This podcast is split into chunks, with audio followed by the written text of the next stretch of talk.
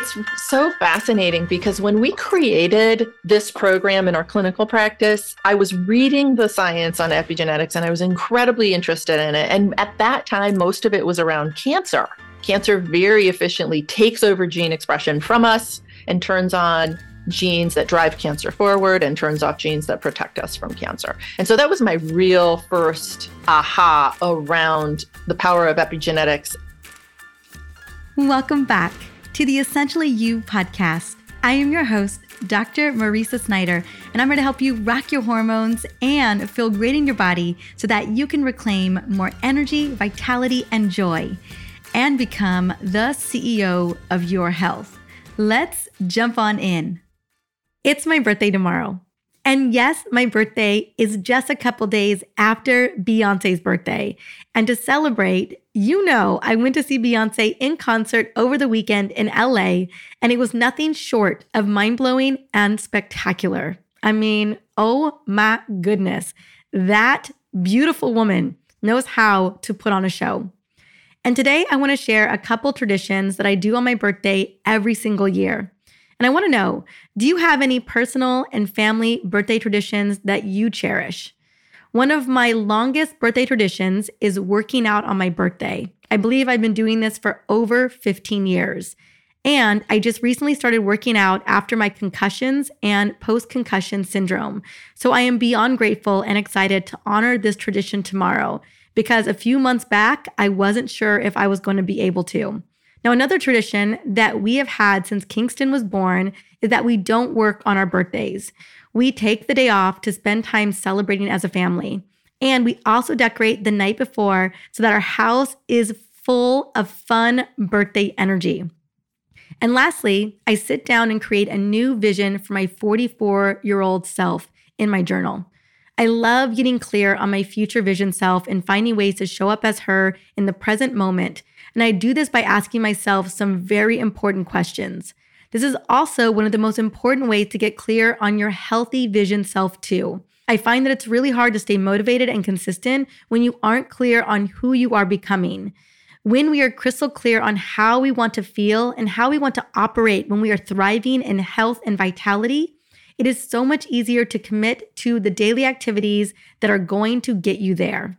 Now, later on this year, or possibly early next year in 2024, I'm going to be sharing my powerful facilitation process for helping you step into your future healthy vision self. So please stay tuned. And then this really ties into today's interview on how to reverse your biological age with simple lifestyle habits and the most important factors in reversing your inner age. Now, I don't know about you, but I would love to age in reverse. And I'm talking my inner age.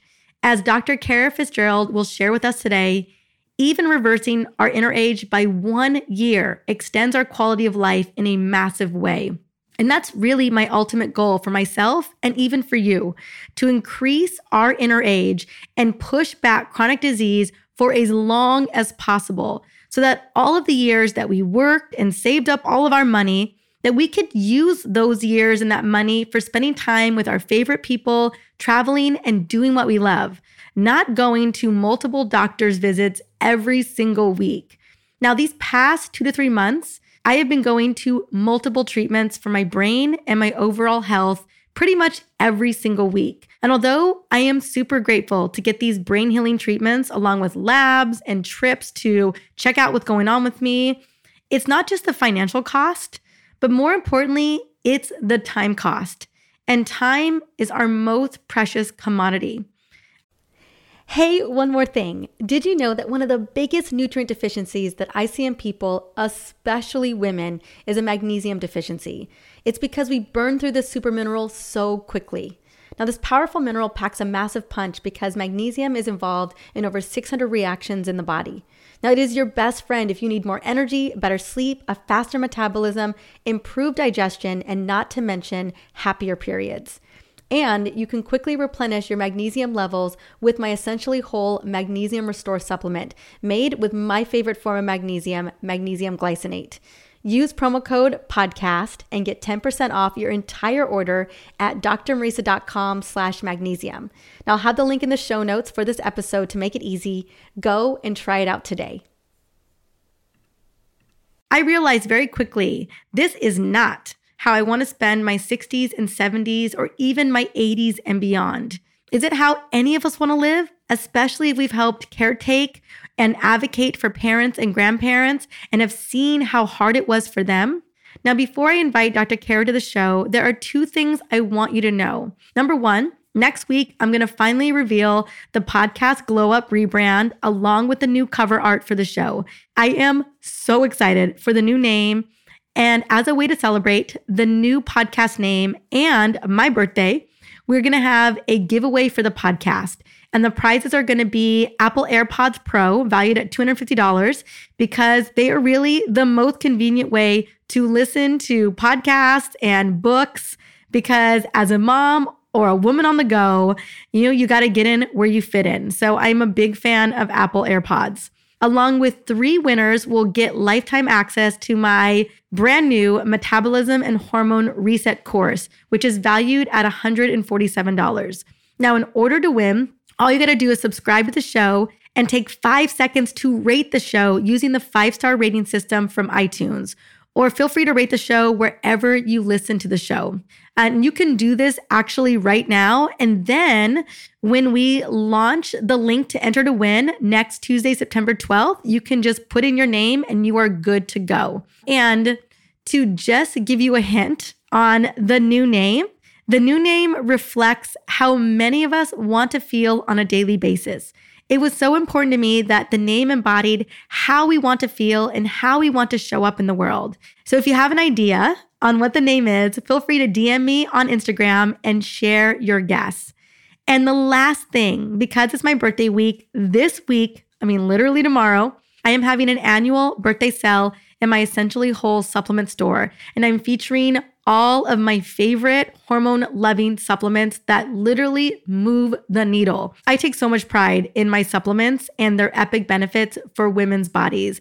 I personally take many of them myself, and they have been a game changer for thousands of women so far. So treat yourself to some hormone love by going to drmariza.com slash shop supplements, and all the details about my epic birthday sale is there. You're also going to get a free guide with any purchase and um, actually two free guides with any purchase. I'm just going to be hooking you up and I'm going to have free shipping. So there's there's some good benefits from ordering on my birthday sale. So I will be sure to have the link in the show notes for my birthday sale page and the sale is actually ending tomorrow. It's been going on for a couple days now, so be sure to go and check it out today or tomorrow before midnight on September 6th. All right. Now I am honored to have Dr. Kara share her epic research on reversing biological age. But first, I want to quickly intro her. Kara Fitzgerald is engaged in clinical research on the DNA methylome using diet and a lifestyle intervention. Her first study was published in the Journal of Aging. She has published a consumer book called Younger You and a program based on the study. She's a medical director of a large integrative virtual and in person clinic based out of Connecticut. Let's welcome Dr. Kara to the show. Welcome to the Essentially You podcast, Dr. Kara Fitzgerald. How are you doing today, girl? great, great. It's really nice to be with you. It is so wonderful. I am so excited for our conversation today. And we're going to be talking, I think, what a lot of women would love to know more about, which is how do we extend our biological age? Is that even possible? Like, what does that look like in terms of, you know, creating longevity or how we can stave off chronic conditions for a lot longer? But before we get into kind of the nuts and bolts of your brilliance, what I would love to do is have you just start off with you know, why, what was the impetus for you, or what was that defining moment when you decided that you wanted to go into functional medicine, that you really wanted to focus on longevity and improving or increasing our biological age? Mm-hmm. Well, those are different. Bit actually, there's there's quite a bit of time between my decision to focus on functional medicine and then my entry into studying epigenetics and and biological age. There's a lot of years between those, but I became enamored of functional medicine and nutritional biochemistry when I saw Dr. Jeff Bland lecture uh, when I was a student. I was absolutely enamored. So, some of your audience might know that Dr. Jeff Bland is the father of functional medicine. He started, he and his wife started the Institute for Functional Medicine, where I'm faculty and have been faculty for the last decade plus. let's see. And then, so I finished my medical degree. I, am a naturopathic physician by training, and I was fortunate to get a postdoc position in a laboratory under the direction of a nutritional biochemist. So, functional medicine is pretty geeky. We're trying to translate the science into actionable interventions for our patients. Uh, and so, I was there working with a highly regarded nutritional biochemist in the functional medicine space named Dr. Richard Lord. And part of that was lecturing at IFM uh, on laboratory science at the Institute for Functional Medicine. So it was just this incredible full circle. Dr. Jeff Bland became a, a, near and dear mentor to me. So in my early years, I was introduced and fell in love with functional medicine and got the importance of that model of medicine you know my first steps into my career um, and it definitely dictated what i did uh, and how my career played out. Epigenetics and which is how we measure biological age and i'll define all of that in a second. I think i was well positioned given my postdoctorate training in a lab and focused on nutritional biochemistry to, so i was well positioned to be thinking about epigenetics but it was a it was a program that we designed for our clinic and based on my read on the literature that we ended up being able to study. So we we were able to conduct a randomized controlled clinical study looking at our diet and lifestyle intervention and how it influenced epigenetics again, I need to define these, but our first finding and the thing that just brought so much attention to us, to our clinic, to my practice, I, you know, I wrote a book about it, was the fact that we were able to see in our study group a biological age reversal of over three years as compared to our control group. And then we followed up with a later publication where we showed the same thing in women. Actually, the women did a little bit better. They were able to reverse their biological age using our, our intervention by over four years. And this was just in eight weeks' time. So, epigenetics is specifically interested in looking at what genes are on and what genes are off. So, we're not looking at the DNA itself, but we're looking at the little biochemical marks that kind of sit on top of the DNA and influence what's on and what's off. And we obviously want the best genes on and we want the worst genes off. And our program was designed to do that. And the way that we measure the rate at which our body's aging, our biological age, not our chronological age, which we can't change, but the, the way that we actually measure the physiologic journey of aging is by looking at these little biochemical marks, these gene that what the patterns of genes being on and off. And so it was extremely exciting to us to discover that we had been able to reverse biological age. We were the second, maybe the third study ever to demonstrate that. So this is just new knowledge that we're working from. And we were the first randomized control study to demonstrate biological age reversal. And we were the first diet and lifestyle intervention to demonstrate that. So a lot of kind of extraordinary firsts. And, you know, now, as you know, it's in very rapid succession because we just published our study in 2021 it's something that we're talking about all the time isn't it? It's it's rather amazing. So let me just take a pause there and and let you kind of unpack that or ask me some questions. One of the the first things that came up to my mind is you know in looking at epigenetics and the power of lifestyle change we can have on how our genes are turned on and turned off but the thing that I was most fascinated, so I want to get into that in terms of, you know, kind of what types of lifestyle modifications are helping to move us in that right direction in terms of reversing biological age. But then also, I was super fascinated to hear that women fared better. And I was just curious because this is a woman's show. This is you know, um, and I'm just always interested. I know here are two two women. I, I, started my career out in research as well, but not in functional medicine. I, I started in a uh, actually a nuclear arms lab. I was a biochemist for um, looking into mitochondrial um, mRNA, but th- that was a, a, different different time in my life. That was how I started my journey into ultimately into medicine. But I was yeah, I'm just so fascinating to hear. Was it that the the lifestyle modifications were just more beneficial on on women's bodies or were women more consistent i don't know if you guys were able to walk away with any kind of big insights there That's awesome. That's a great question, and sounds like a really badass career origin for you. That's that's really interesting to me. Well, as much as I want to like give the ladies a lot of credit for just responding better to the intervention, what I have to say, there's like a little asterisk after that, is that our it's not quite an apples to apples comparison so in our first study we used saliva as the specimen we used the same biological age clock but we used saliva as the specimen. And in the second study um, or it was a case series we used blood. Blood is the currently the better specimen for biological age.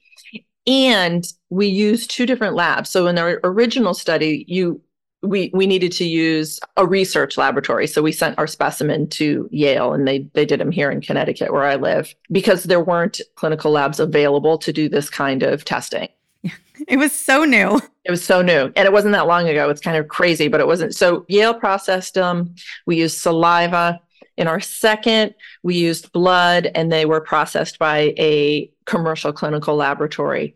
And so, for those reasons, it's not quite fair to say complete hats off to the ladies. I think both populations adhered to the program really well. One of the things that we did in both, and we continue to do in our um, group programs, is we have people connect with a nutritionist at least weekly so that they're really engaged in the program. We're not getting giving them a set of instructions and then sort of pushing their boat. Adherence is huge.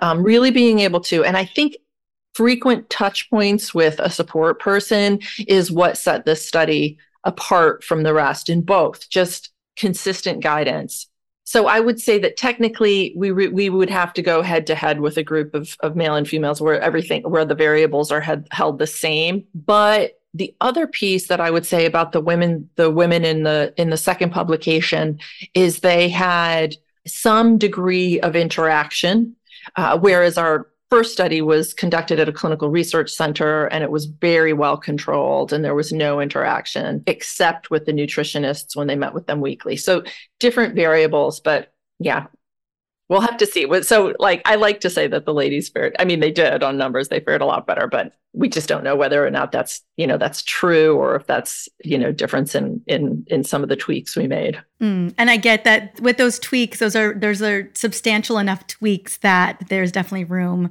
for debate there. I get it. I do love that somehow interaction happened more with the women's group than with the men's group.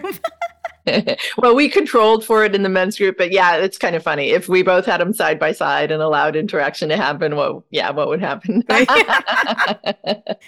and then would you would you be open to sharing a little bit about some of those interventions? And I know we're going to get deeper into this as well, but in these in these two group studies, which again, these results are just phenomenal, like dramatically phenomenal.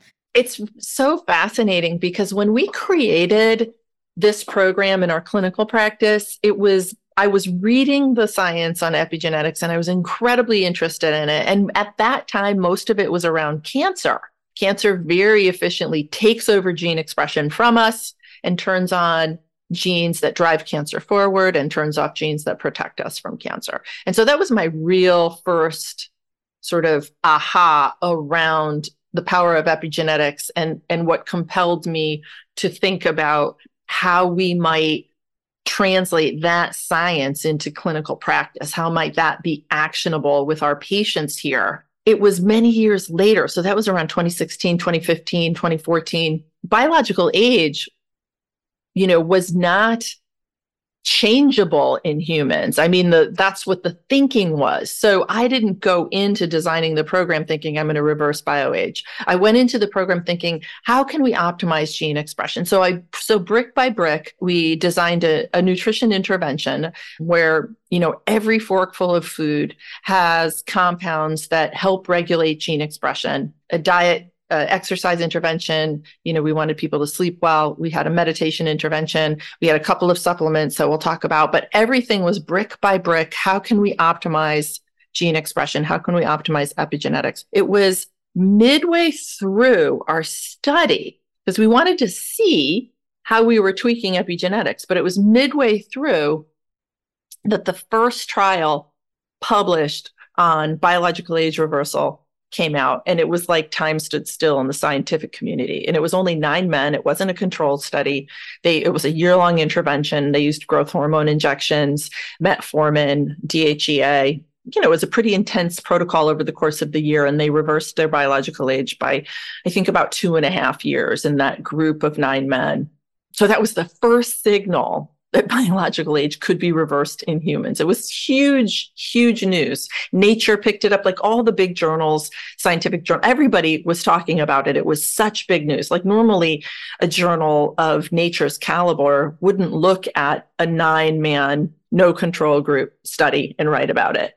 But Horvath himself, the guy who developed these biological age clocks, was a part of that study. He helped crunch the, the clock data and um, it got a lot of attention. So we knew we were going to look at biological age, but at the beginning half of our study, I certainly wasn't expecting we would see anything. I just knew we had the tools because we were looking at the epigenome to measure it. So why not? And so it was huge for us to see that here we were, you know, basically the second study out to show that we could change it. And doubling in the female group, um, almost doubling what that what was found. And it sounds like maybe the interventions weren't as intense as the interventions that you saw in that first study. That's a lot of kind of Western intervention, a little bit. Yeah, hormone, you know, growth hormone injections. I mean, it's an intense protocol, and ours is a diet and lifestyle intervention. Yeah, it's pretty simple. Yeah, a lot, a lot simpler, a lot easier. I think a lot like everyone who's listening, kind of like, you know, an exhale happens of just like, gosh, like that doesn't necessarily feel attainable. I get that there's a lot of biohacking and a lot of things going on out there, but I think, you know, the idea that it can be a lifestyle intervention that could reverse our biological age, that feels doable to the everyday person. And you know what was cool? One of the reviewers, when we submitted this for publication, one of our peer reviewers, so the other experts read and, and comment, said just that like, this is broadly adoptable. You know, they've crunched numbers on the economics of slowing the aging journey because um, it's ridiculously expensive. You know, we spend so much time really around the world, but we can look at the US. You know, we on average, at least 16 years our final 16 years of life, we have multiple diagnoses. We're on multiple meds. Many of us are in extended care facilities or hospitalizations, or we're, you know, we've got health care or family taking care of us at home. Like the journey of aging in this country is incredibly costly. It's very stressful and the outcomes are horrible. Just to give you some numbers, there was a study that crunched the associated costs of reversing the biological age by slowing aging by simply a year and it was trillions of savings. You know it's like trillions of dollars could be saved um, if we pay even a slight amount of attention to this. And so for that reason um, and others you know one of our peer reviewers just was like this this is broadly adoptable and you know we need to need to get this information out like provide people with the basic instructions on how to eat for optimal gene expression for health span for lifespan.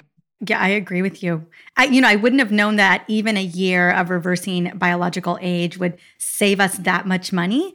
But I do know that, you know, by the time we're in our mid to late 40s, you know, 93% of us have at least one marker for metabolic dysfunction, at least one, you know, and then it really starts to just stack against us the older that we get. Unless we're really intentionally choosing a different course. Yeah. So the, the, kind of the thing that I heard a second ago too was that every bite of food really had the nutrients and the molecules, I'm guessing antioxidant profile to really support beneficial epigenetics. And so I was thinking, you know, are we talking about uh, foods that are, I always think about foods that are feeding and protecting the gut and protecting the liver. You know, obviously also protecting cellular cellular health and mitochondrial health. But what what does that look like? What can that look like for us? Yeah, that's a great question. And yeah, all of those things. The nutrients that influence gene expression, that influence epigenetics, are what we call in science very pleiotropic, meaning they do a lot of stuff. So they're anti inflammatory, they're antioxidant, they're anti cancer, they're immune boosting and balancing, they're awesome sauce on the microbiome. So there are these foods that just do a lot. And what are they? Well, a lot of vegetables, no great surprise, a lot of greens, a lot of cruciferous and colorful fruits and veg, berries, peppers, all the variety of colorful peppers, radishes, just whatever you cruise through your farm, you know, the farm stands that you guys have in abundance in your neck of the woods or anywhere, whoever, wherever anybody's listening. All those beautiful, you know, currently uh, ripening fruits and veg are incredibly important. So our diet was really, really dense in those. And they've got, and actually, before I go into why, other nutrients that are incredibly important in our program include, again, back to the polyphenols and the colorful things, uh, green tea, turmeric or curcumin and turmeric, resveratrol, rosmarinic acid and rosemary, um, quercetin, luteolin, et cetera. All of these gorgeous, beautiful phytochemicals are key players in regulating gene expression. We also wanted people to consume some protein, so uh, and animal protein. Although I do have in the book, yellow book back there, a vegetarian and vegan version. So if you don't eat animal protein, you can still do an intervention. But what we studied in our research did include animal protein. Uh, so clean sources. Uh, we want people to do eggs. Eggs have incredibly important epigenetic nutrient called choline. Liver. If people are willing to do some liver, it is a multivitamin in a food matrix. I don't cook liver myself, but I'll take liver capsules. Uh, and you can get clean sourced, really pretty cheap liver capsules if you're so inclined. One of my favorite companies, um, Paleo Valley, sells an organ meat blend that I love. Yes. Yeah, yeah. Paleo Valley is a good product. And I believe I mentioned them in the book because they do do good quality stuff. So nuts, seeds, good quality oils, mushrooms. Mushrooms are amazing. So uh, even button mushrooms, but shiitake, maitake, all of them. Uh, salmon. You know, you and I were talking about the omega 3s that you're using clearly omega 3s are really important in regulating gene expression. So, good, clean, fatty fish is a part of the program as well. Probably the unique attributes are that it's very vegetable centric. And then, you know, you have these additional nutrients together. These do something these really regulate the key epigenetic mark called DNA methylation. So there's about 100 different ways we regulate gene expression, making which ones are on and off. One of the best studied and the most rigorous is something called DNA methylation. So the nutrients in this group are either making the methyl groups that we need to dot the DNA, or they're directing where those methyl groups are placed. So when there's a lot of these methyl groups, they look like red lollipops if on you know strands of, of dna so just visualize that. When there's a lot of these red lollipops dotting a particular gene that gene is inhibited. It can't be turned on. They're, those red lollipops are blocking it. We need a lot of red lollipops. Methylation is just happening all of the time in every cell of the body and we've got about at last count, maybe 30 million methylation sites on our DNA. So there's a ton of it. We need to be activating these, but we also need to be making sure these red lollipops are going on the genes we want off. So the genes that drive cancer forward, the genes that drive inflammation forward, you know, the genes that drive oxidative stress forward, the genes that negatively influence the body we want to inhibit those and then by and conversely we want the healthful guiding genes the anti-inflammatory genes the protective genes et cetera. We want those to be able to be on. So we make the red lollipops and then the other foods the colorful fruits and veg the some of the compounds in mushrooms the compounds in fatty fish et cetera those will sort of direct traffic sort of direct where that's happening. And one of the probably the most exciting things in my study was that we didn't just increase the red lollipops, we moved them around so that the study population had a more youthful presentation of their epigenome than the control group. Like it was just that simple. What we did in our intervention moved that activity around towards something more youthful. That's incredible. And that it was so clear, right? That it was so clear to be able to see now, when we're talking about, you know, there was obviously addition of a lot of polyphenols and phytonutrients and fiber and fatty fish and a lot of the things that are driving kind of, you know, a reduction of inflammation and moving us in the right direction. Were there things that were a, a full body no? That, that, that were not allowed in this intervention. So I know that probably a lot of it was more the addition of things to making sure that this was in the diet. But were there things that you had removed from the diet? Like was alcohol allowed? Was coffee allowed? Was processed sugar and ultra processed food? You know, was any was any of that allowed at any at any level? Super, super good question. So yeah, certainly what we pulled out is likely as important as what we put in. Alcohol was excluded for this eight weeks. Um, and we call it the Younger You Intensive. The name of the book is Younger You. And this, what we researched is the Younger You Intensive. But then people can transition onto what we call the Younger You every day. So you don't have to eat this way all the time. People are like, do I have to do this forever? You know, we got a lot of pushback. And I'm like, no, we studied it for eight weeks. That's what we studied it for. So you can transition onto the onto the everyday. And if you want to have some alcohol, you can. We pulled grains, all grain from this. We pulled dairy and we pulled beans and legumes. But, you know, we know blue zone folks living extremely healthy, you know, well into their later years consume legumes you know they consume some alcohol they consume some grain.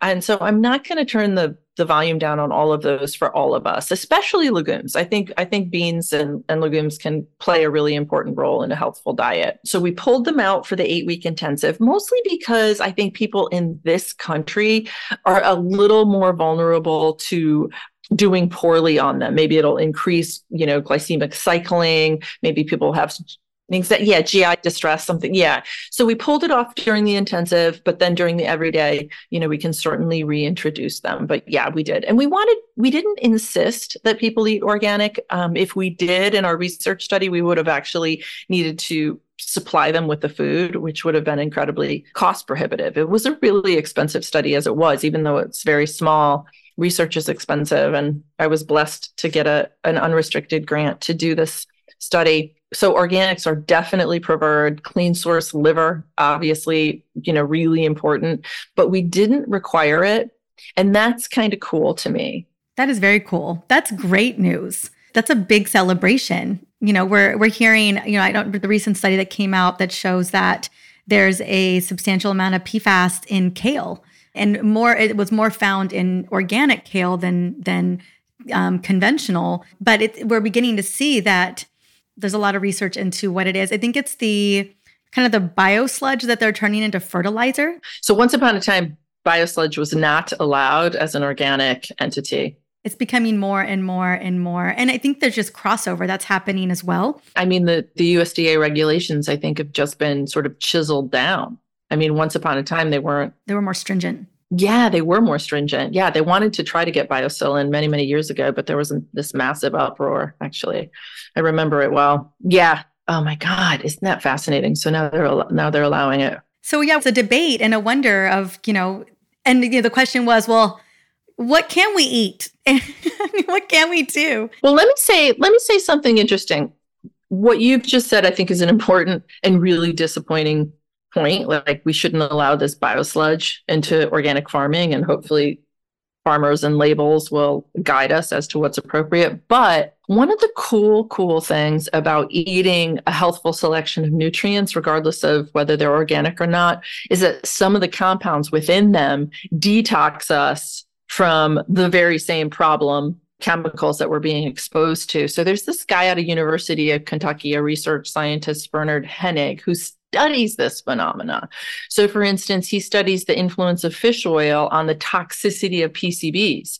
And you can see that fish oil, you know, shuts down the PCB inflammation driving mechanism in the body. It's amazing. So one of the ways that PCBs exert their toxins is by increasing the pro-inflammatory eicosanoids, you know, the from, that we see in arachidonic acid that again just exquisitely pro-inflammatory prostaglandins. They're like the most and leukotrienes, the most pro-inflammatory compounds in the body. PCBs will drive these compounds forward. Omega 3s will inhibit that PCB driven pro-inflammatory uh, effect. So, and this is regardless of whether, you know, something's organic or not. We're going to get more bang for our buck in general in organic, but we can see that conventional is still you know, providing us some of those nutrients. So I think it's good that we were able to show success without requiring organic.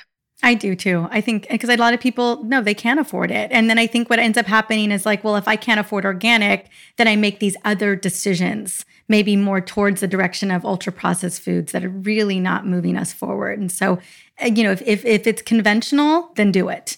Um, I think really, you know, what I always recommend is real is rotating rotating your kale with spinach and mixed greens and arugula and just really creating a lot of rotation and even within the seasons you know lots of rotating uh, as many polyphenols as you can and as many different types of the colors of the rainbow that you can. And that way we create more diversity. The recommendation for kind of boosting microbiome diversity is really incorporating 30 different types of plant foods into your diet every single week and so that's always the goal for us in our house of, you know, and, and, and that's all plants, you know, it could be, it could even be chia seeds, like just making sure that you have, you know, 30 different types of plant foods, herbs, spices, veggies, cruciferous veggies, fruits, different types of fiber sources. And as long as you've got that diversity, you can really help to support not only your microbiome diversity, but also kind of really support uh, that cellular engine.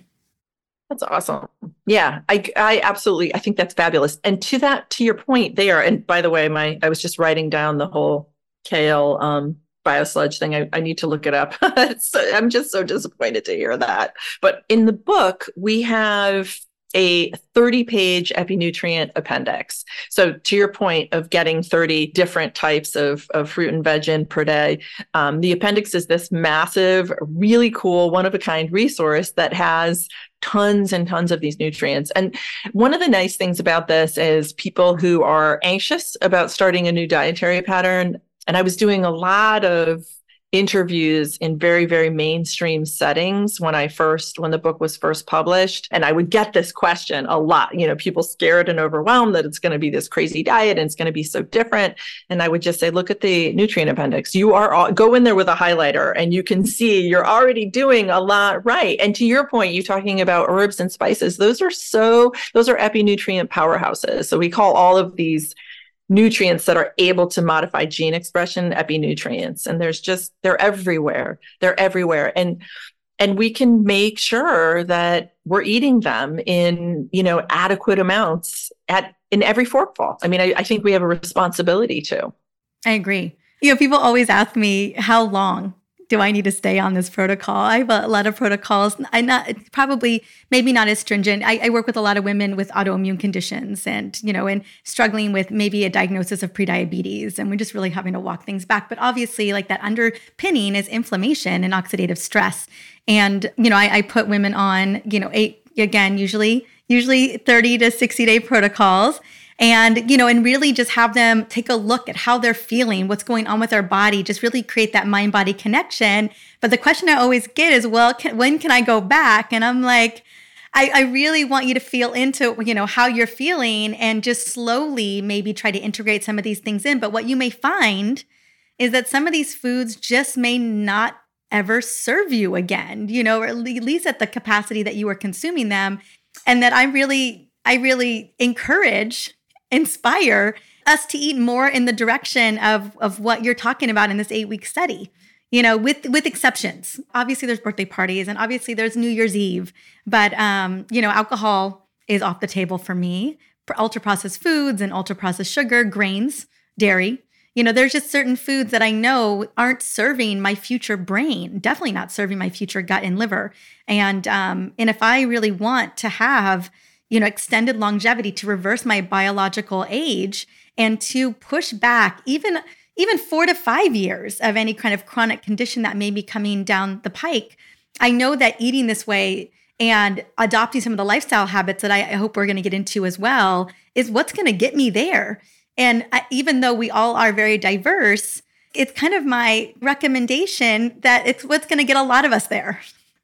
Yeah, that's right. And there is a possibility for endless diversity in our program. But yeah, to your point, the ball's in our court. You know, how well we will live, how well we will spend our final years, whether we really get to have this robust health span that we all want. We all want it desperately. We don't want to take our hard earned money and savings that we want to pass on to our kids and use it for, you know, big pharma hospitals, extended care facilities. Like, we don't want that to be our fate. But the reality is, unless we really very intentionally make the choices to embrace this way of being, you know, that's likely going to be where we end up. I mean, that's where everybody ends up in this. That's where we are ending up. Yeah. That's where we are, especially women, where we lead the pack in cardiovascular disease. We lead it in Alzheimer's and dementia. We lead it in autoimmunity. We lead it in, you know, again, stroke and cardiac arrest. And we lead it in type 2 diabetes. Yeah, it's brutal it's brutal. I did not know that we were leading the charge and ugh, so brutal. It's so brutal. But you know what's amazing too?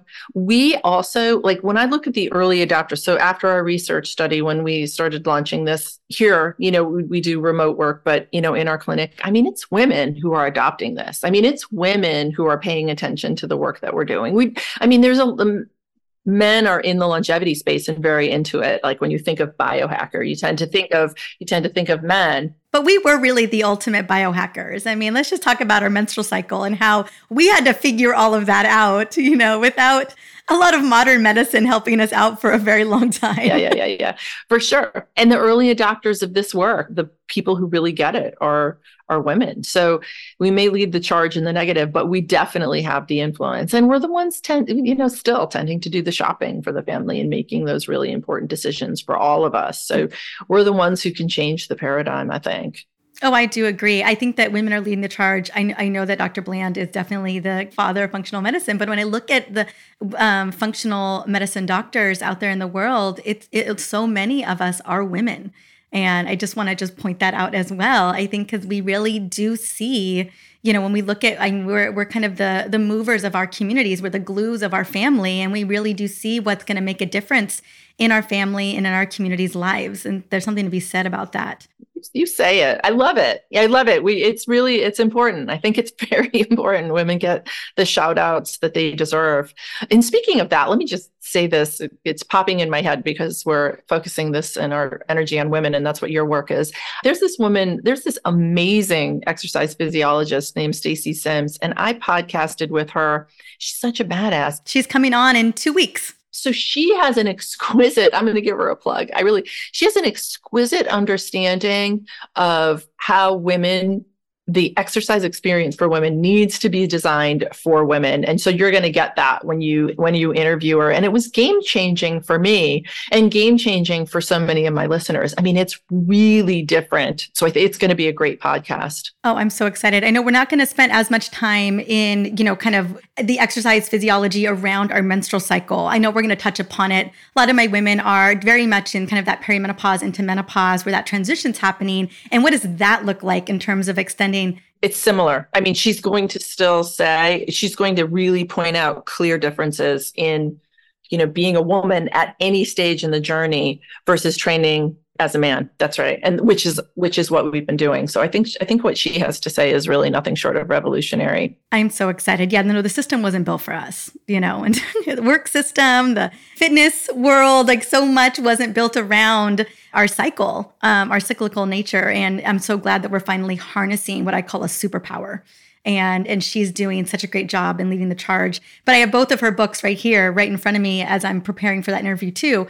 And I'm more ex- so excited about talking about that next level. Like, how do we maintain or even optimize muscle mass as we head into perimenopause and menopause? We maintain that strength and that endurance um, so that we can be the sages and the wisdom givers to our family and communities, because that's where we really shine. You know, you know, often when we're being diminished by society um, is where we're really rising to the occasion of, of our knowledge our knowledge base. And so I, I just love how she really poises us to really own our strength and own our power you know, not only physically but also on a, on a mental level as we step into this new incredible journey. Yeah that's cool. Yeah she's she's, she's definitely a, a an amazing woman. I want to touch on it. I don't know how much time we have left but you know, exercise was an essential, is an essential component of our program. So just circling back to her message, but we wanted it again to be broadly adoptable by anybody. There's a lot of folks in our community who just simply need to get off the couch, right? Or get off the, the chair. so our exercise intervention was just 30 minutes minimum, five days a week, doing whatever you want, where your perceived exertion is about 60 to 80% of your max. So a 60% perceived exertion is you can still carry on a conversation. Maybe you're just lightly perspiring, but it doesn't have to be really intense and you're doing whatever you want. So for my mom who follows our program, that's gardening. For me, I'm a cyclist. I can get right into 60 to 80% on my bike easily. And that's the minimum of what we wanted our people to do. So a minimum of 30 minutes, five days a week in that, in that range. Today, as the Younger You program evolves, you know, to your point, we need to have good muscle mass. So we need to be engaging in resistance training. We need to, you know, keep cardiovascular health in tip top shape. And so, you know, some kind of interval training can be important. Again, appropriate for the individual. But in our research study, we kept our exercise prescription really simple. The research on exercise and optimizing gene expression is awesome. It's powerful.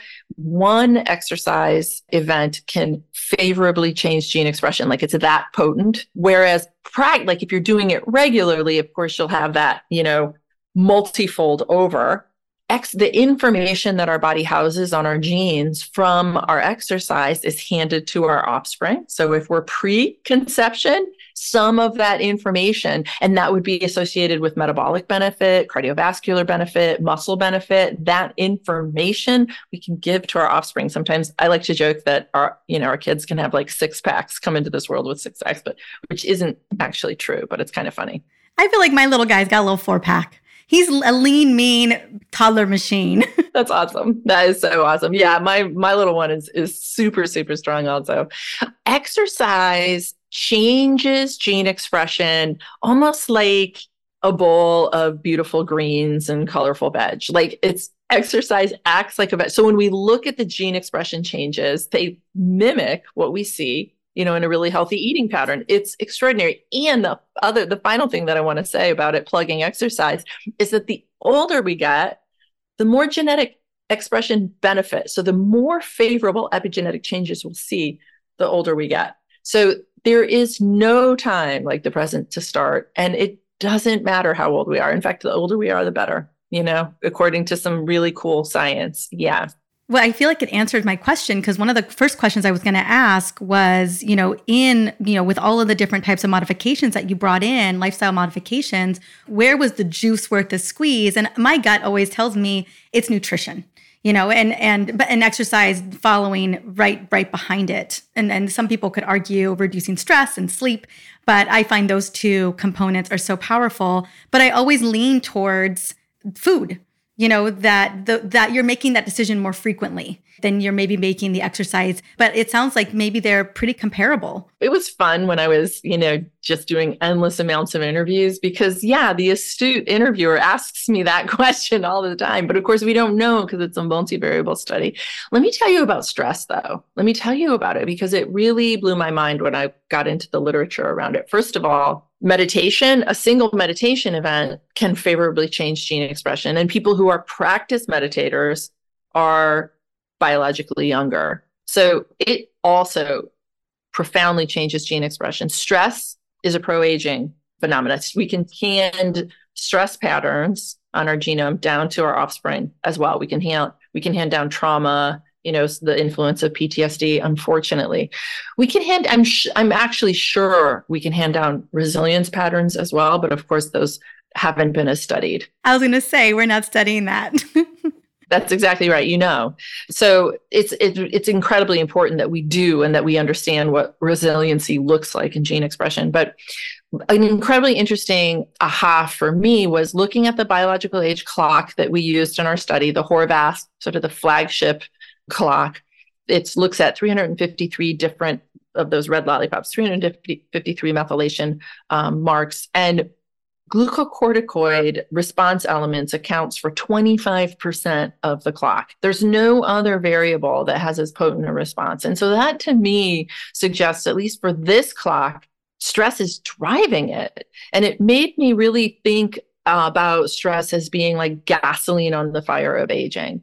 So I don't know that we can understate, you know, the influence of stress on the aging experience. And now there are subsequent studies that that have come out showing uh, the influence of stress. I mean, certainly we know the influence of stress on the chronic diseases of aging, and you know, so on and so forth. And even when we inherit, you know, stress patterns. I mean, we can see stress on a continuous glucose monitor. We can see it profoundly impact, right? You know, um, hyperinsulinemia. We know that cortisol co-elevates insulin. I mean, we really do see it play out in real time. You know, if someone's wearing some of these devices, even the Whoop strap now has the ability to measure your stress 24/7, and that's an enlightening experience for sure. But it's really fascinating the way that our bodies metabolically you know get ready gear up and respond to stress in a really in a in what it considered to be a very negative way because it's it's a lot of oxidative stress on the back end of that yeah, it's incredibly important. So when we look at all the different variables and and the antidote to stress, some sort of a meditation practice, of course, exercise, connection, community, all of these things that are the antidotes to stress have evidence in the literature for protecting us, slowing our biological age, to you know reversing patterns of gene expression associated with diseases and so on and so forth. So we know all of the interventions I think in the in the in our study are really equally for their own set of arguments very important. And then sleep. We you know we could we couldn't we tracked people's sleep. We wanted them to get good quality sleep. We can't make people sleep well, but we could give them sleep hygiene tips and, you know, just kind of talk about making sure they have enough runway to get a good amount of sleep at night and making sure their room is appropriately arranged, et cetera, et cetera. So sleep is another huge thing, you know, and same thing. People who are not sleeping are aging faster. People are, they're bio, insomniacs are biologically older, unfortunately. And again, we know uh, from the work from you know Matthew Walker and other uh, other sci- sleep scientists that it's you know associated poor sleep is associated with all of the chronic diseases of aging as well, and we can turn it around. You know, when we take the time to kind of figure out sleep for us. Yeah, when we put our phones down before bed. When we, you know, one of the one of the things I learned many years ago was that sleep really starts when you wake up, and nobody wants to hear that. But like you reset your circadian rhythm the second you wake up and you know how can you kind of reset and support cortisol and melatonin um, and that's getting outside within about an hour of waking and, and that's how we start to really kind of gear ourselves up for a better night's sleep, you know, later in the day. But yeah, it's, you know, when it comes to sleep, like so many of these other lifestyle practices, is it's intentional. That's right. That's right.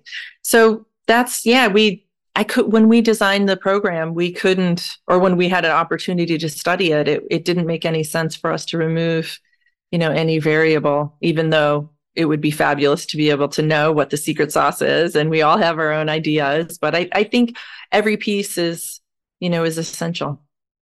This is powerful. Now, one of the things I wanted to share because I know that your book is available, so we're to have the book in, inside of the show notes as well. But you have you have a program where you've made this available to all of us.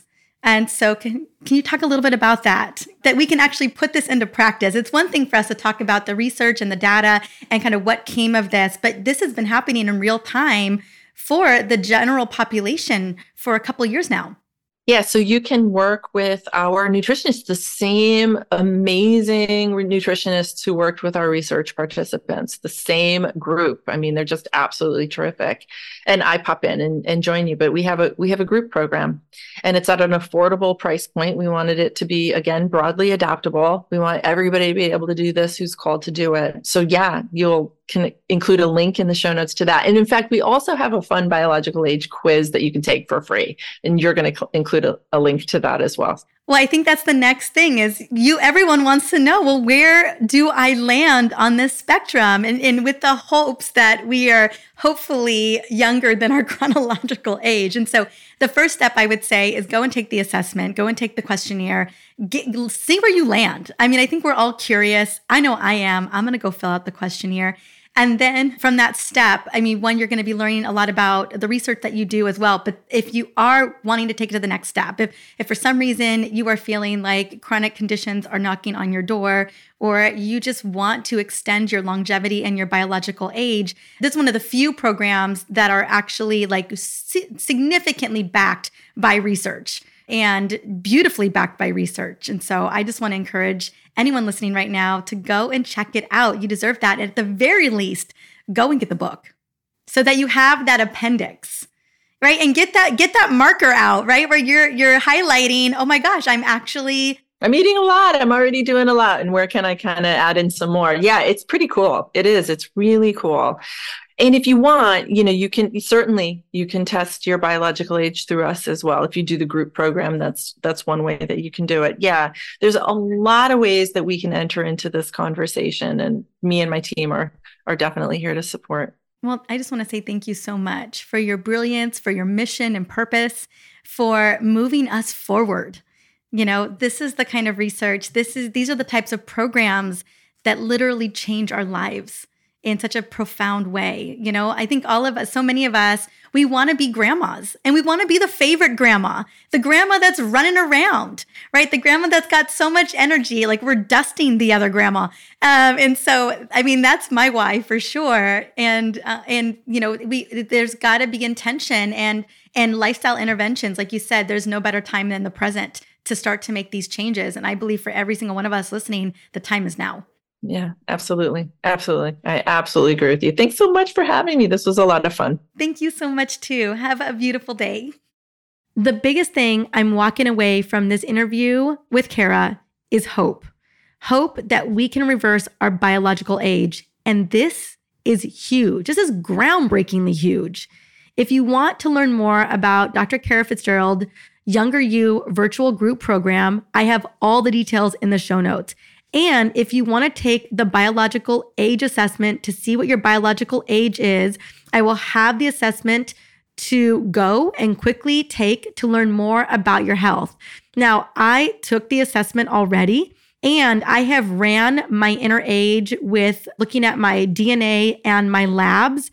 And the inner age that I got on my assessment with Dr. Kara Fitzgerald's assessment and the one that I got with my DNA test and my labs were literally the same. So my inner age is age 35 and I'm literally turning 44 tomorrow. And so just note that this assessment is pretty spot on. So I highly recommend going and checking it out. Again, it will be in the show notes.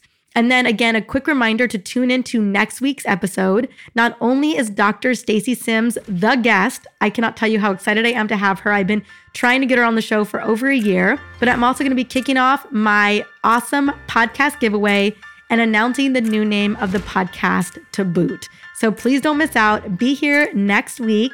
I cannot wait to share all the details and to really continue to support you on your beautiful hormone and metabolic journey. Until the next episode, have an amazing day.